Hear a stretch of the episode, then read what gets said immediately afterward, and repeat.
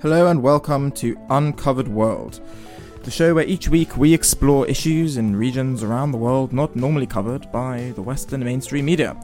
This week, we're off to the Caucasus region and we will be exploring political issues related to Turkey and Armenia.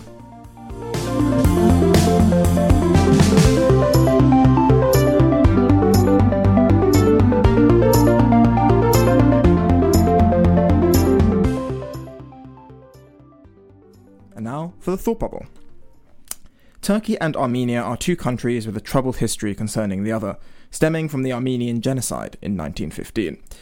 Turkey continues to deny that a genocide took place, and this issue underpins much of the tension between the two countries, which continues to exist to this day.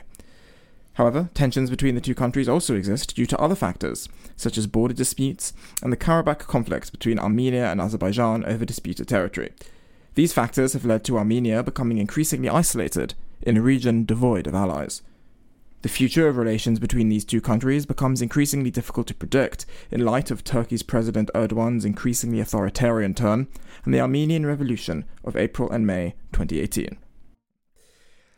Our first interviewee this week is William Hale, who is an emeritus professor at SOAS, having retired as professor of politics with special reference to Turkey in two thousand six. Before joining the department in nineteen eighty-nine, he was a lecturer, then a senior lecturer in politics of the Middle East at the Department of Politics at the University of Durham. Since retiring from SOAS, he has served as visiting professor in the Faculty of Arts and Social Sciences at Sabancı University in Istanbul. He's also uh, had held positions in the Department of Politics at the University of Otago in New Zealand and at the Department of International Relations in Koç University of Istanbul. His main interests are the modern politics and the international relations of Turkey. A subject which, uh, unfortunately, Fortunately, we all came to a rather gloomy conclusion, mm. uh, which was that there was really very, very little chance in the near future of uh, reconciliation between Turkey and Armenia. And we looked at both the domestic political issues involved here, we looked at the external political issues here, and they all seemed to reinforce uh, that conclusion, which is extremely sad. I think, however, the, the one thing that we can be reasonably uh, confident is that there will not actually be an open war between uh, Turkey and Armenia, because that would mean an open war between Turkey and Russia, and that is something that neither the Turks or the Russians, I think, uh, would want to take on. So that there's a sort of manoeuvring within what is in effect a frozen conflict. But the reasons for its being frozen are as much to do with the domestic politics of the two countries as they are to do with the international situation. Uh-huh. Mm. And um, do you see a, a prospect, or if not on that front, but uh, the idea of the frozen conflict in Nagorno-Karabakh becoming unfrozen? I just don't know. I mean, there are plenty of people who would like to uh, unfreeze the Nagorno-Karabakh question. Uh, and there are any number of ways of doing it, uh, uh, you know, restore the autonomy of N- Nagorno-Karabakh and establish a corridor between Nagorno-Karabakh, which is Armenian territory, between Nagorno-Karabakh and the Republic of Armenia. Um, you know, there are a whole, a whole number of different issues, or maybe some sort of territorial uh, swap. This was suggested years and years ago by Bülent Ecevit, former foreign, uh, Prime Minister of Turkey, in which uh, Nagorno-Karabakh would become part of Azerbaijan, and then the un- enclave of Nakhichevan would revert to Armenia, and the populations of the two areas would be exchanged. So the Armenians from Nagorno-Karabakh would be settled in Nakhichevan, and the uh, um, Turks from Nakhichevan would be settled in Nagorno-Karabakh, in fact, in Azerbaijan.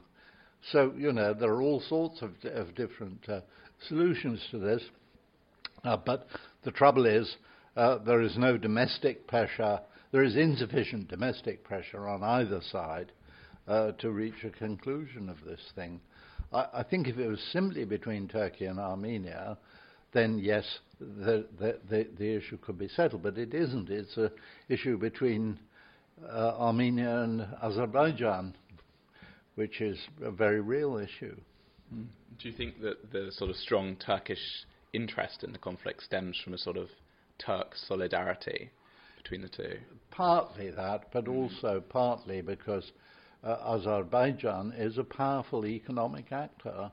Uh, it has pipelines for both uh, oil and natural gas running into Turkey. Uh, the Azeri state oil company Socar is a major investor in Turkey.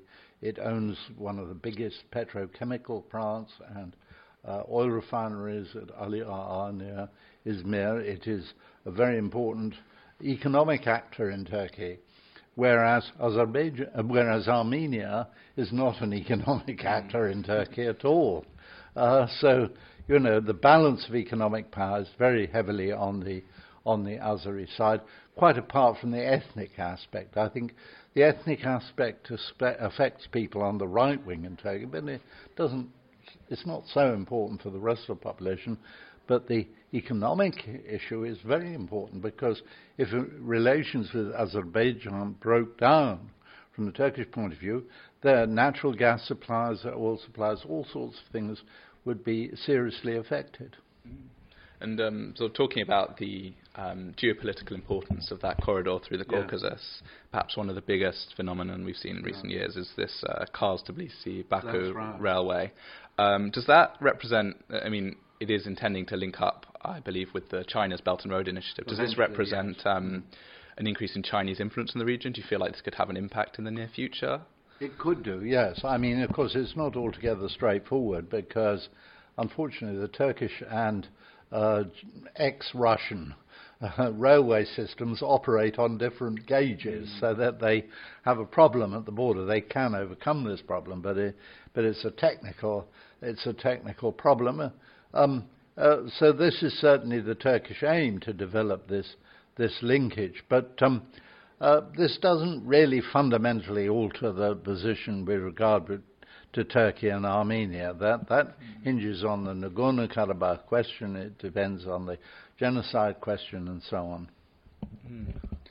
And um, do you feel like um, sort of if um, Turkey does, we've heard lots about Turkey sort of shifting more into a Russian camp in terms yes. of um, rapprochement over Syria, for example, uh, and common tension with the European Union, with the United States. Exactly. Does that risk leaving Armenia isolated, or does, could it in fact act as impetus I for solving the conflict? So, no, I think, mm. I think that the uh, both sides sort of separate out the Armenia issue from the Uh, Syria issue. In other words, mm. Turkey and Russia agree to c- cooperate to some extent over Syria. But even over Syria, there are still very wide differences between the two. The Turks are still adamantly and against the reassertion of Bashar al-Assad as president of Syria. They don't want to see the Ba'athist regime in Syria re-established over the whole country. They're strongly opposed to that, whereas, of course, the Russian position is that they support uh, the Ba'athists and the Assad, uh, Assad regime, because the trouble is, if they didn't support Bashar, then the rest of their p- whole position in, mm-hmm. in Syria would simply unravel. Uh, so um, so there is a wide, wide, there is a wide gap even over the Syrian issue. They simply agree to oppose the American alliance with the uh, Kurdish forces of the Y P G, the People's Protection Force, which is an extension of the P K K, which is in turn a terrorist organization responsible for a large number of innocent deaths in Turkey itself. And do you think that um, the war has been successful in gaining support for Erdogan, or is there a risk that war, war fatigue um, sets in? You mean over Syria? Uh, over Syria, yes. Yes. I really don't know. Um, I think on the whole, when the Turkish troops moved into Afrin, there was a general um, support for that from across the, the political spectrum in Turkey, because when when there is actually military action, people tend to rally behind their soldiers. So there's a reluctance to, to come out against it. I, I think the real problem is going to arise eventually. What happens when Bashar al-Assad demands the return, first of all, Idlib, and then of Afrin and the triangle between Jarablus and Afrin uh, to Syria, which he may very well do. Uh, up till now, the uh, Russians have backed off supporting uh, Assad over this issue. But um, uh, there could come a time when they uh, decide to change tack on that, and then Turkey is going to find itself in a dangerous situation where it uh, finds itself opposed to Russia, uh, uh, Russian military over Syria. It's not going to happen soon, but it's, it's a dangerous threat over the horizon all the time. That was William Hale. And our next interview now will be with Thomas de Waal, Emeritus Professor at the Carnegie Center. Um, Tom, Tom de Waal is Senior Fellow with Carnegie Europe, specializing in Eastern Europe and the Caucasus region. He is the author of numerous publications about the region, his, including his latest book, Great Catastrophe, Armenians and Turks in the Shadow of Genocide. De Waal has worked extensively as a journalist and writer in the Caucasus and Black Sea region and in Russia. From nineteen ninety-three to nineteen ninety-seven, he worked in Moscow for the Moscow Times, the Times of London, and The Economist, specializing in Russian politics and the situation in Chechnya. He has also worked with B B C and for the Institute of War and Peace Reporting, a London-based N G O. It's a bit Eurocentric, but the question that's on everyone's lips is, does the um, election of Pashinyan as Armenian president represent uh, a new push for European integration, or is that a misguided assumption? Um, I think um, Pashinyan's victory in Armenia is mainly about Armenian domestic issues. It's about fighting corruption. It's about fighting this kind of Uh, oligarchic system in Armenia where a few individuals have captured the economy um, and the public feels very left behind. Um, it's about uh, changing a, an economic model. Um, but Pashinyan has to be very careful, and he's um, he, both he and Moscow have um, learned a script in which both um, Pashinyan and, and Moscow uh, are saying this is not about geopolitics. Um, and, and the Russians have indeed played it very cool, and they've said um, that they respect the Armenians' decision, and Pashinyan has said um, this is not against Russia, or Russia remains our strategic ally. And indeed, um, I think one of the successes of the street movement was that Pashinyan explicitly um, forbade uh, anti-Russian slogans and pro-E U flags. I think in that sense, I think both sides, Moscow and Pashinyan, learned the lessons of, uh, of the Maidan. Um, having said that, of course, um, Pashinyan's agenda is to try and um, d- to defeat this oligarchic system, and this oligarchic system is very closely linked with Russia, which owns most of the monopolies in Armenia, like the railways, the, um, the gas system, the nuclear power plant, et cetera. Um, but I think he will um, try and move this agenda along fairly quietly. He will probably try and make his move, first of all, against the kind of domestic oligarchs before he makes a move against Russian control and the Eurasian Economic Union. So I think um, clearly th- this does mean a, an, a kind of pro-European government in Yerevan, um, but on the surface we're going to see the same um, declarations of loyalty uh, to Moscow as before. Just be interested in sort of your thoughts on, on the role of um, Georgia in all of this in terms of perhaps providing um, a model, um, not necessarily a perfect one, of um, almost escaping that Russian influence, but also perhaps a warning of uh, of what can occur.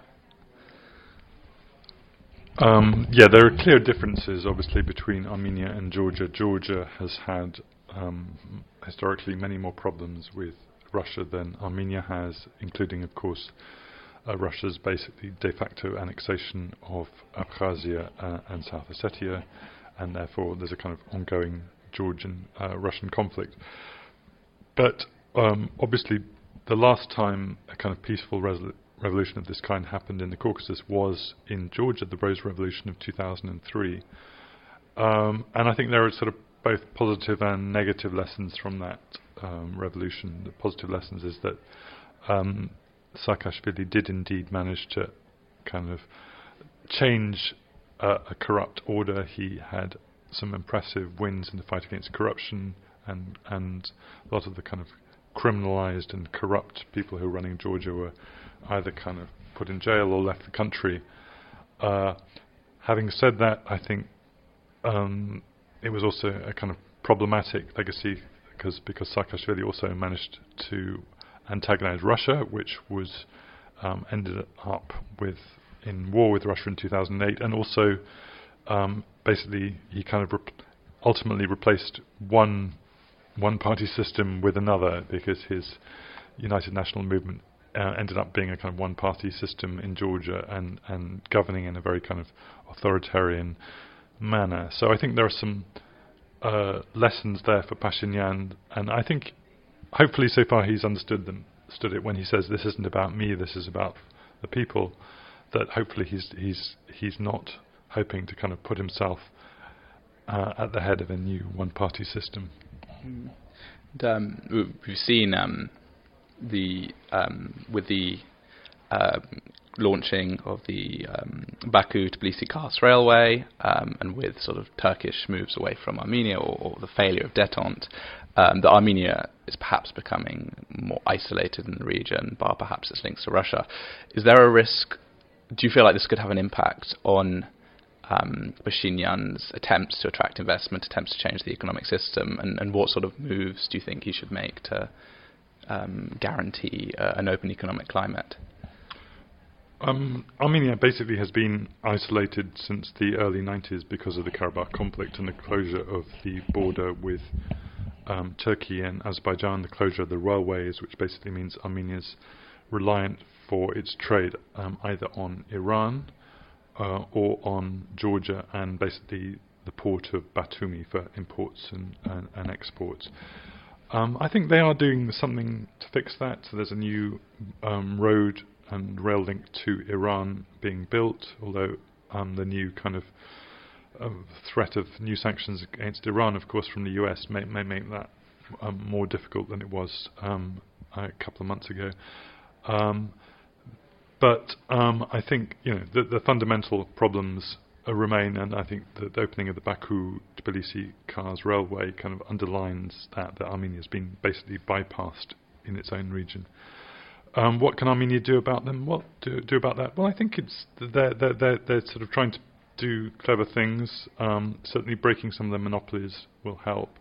There's also quite a thriving I T sector in Yerevan, so you know, which is a kind of logical response to what you do with closed borders. You, you kind of um, create a kind of economic sector which is borderless, which is I T. So there are things that, that can be done within the context of, of closed borders and isolation.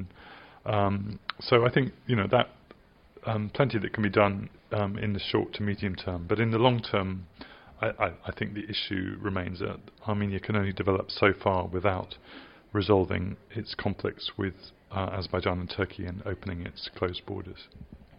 And um, finally, just one last question. You've spoken about um, Iran and the increasing conflict there. Trump, uh, I believe yesterday, pulled out of the uh, Iran deal. There's an increasing, perhaps, risk of escalation between the U S and Israel on one side and Iran on the other.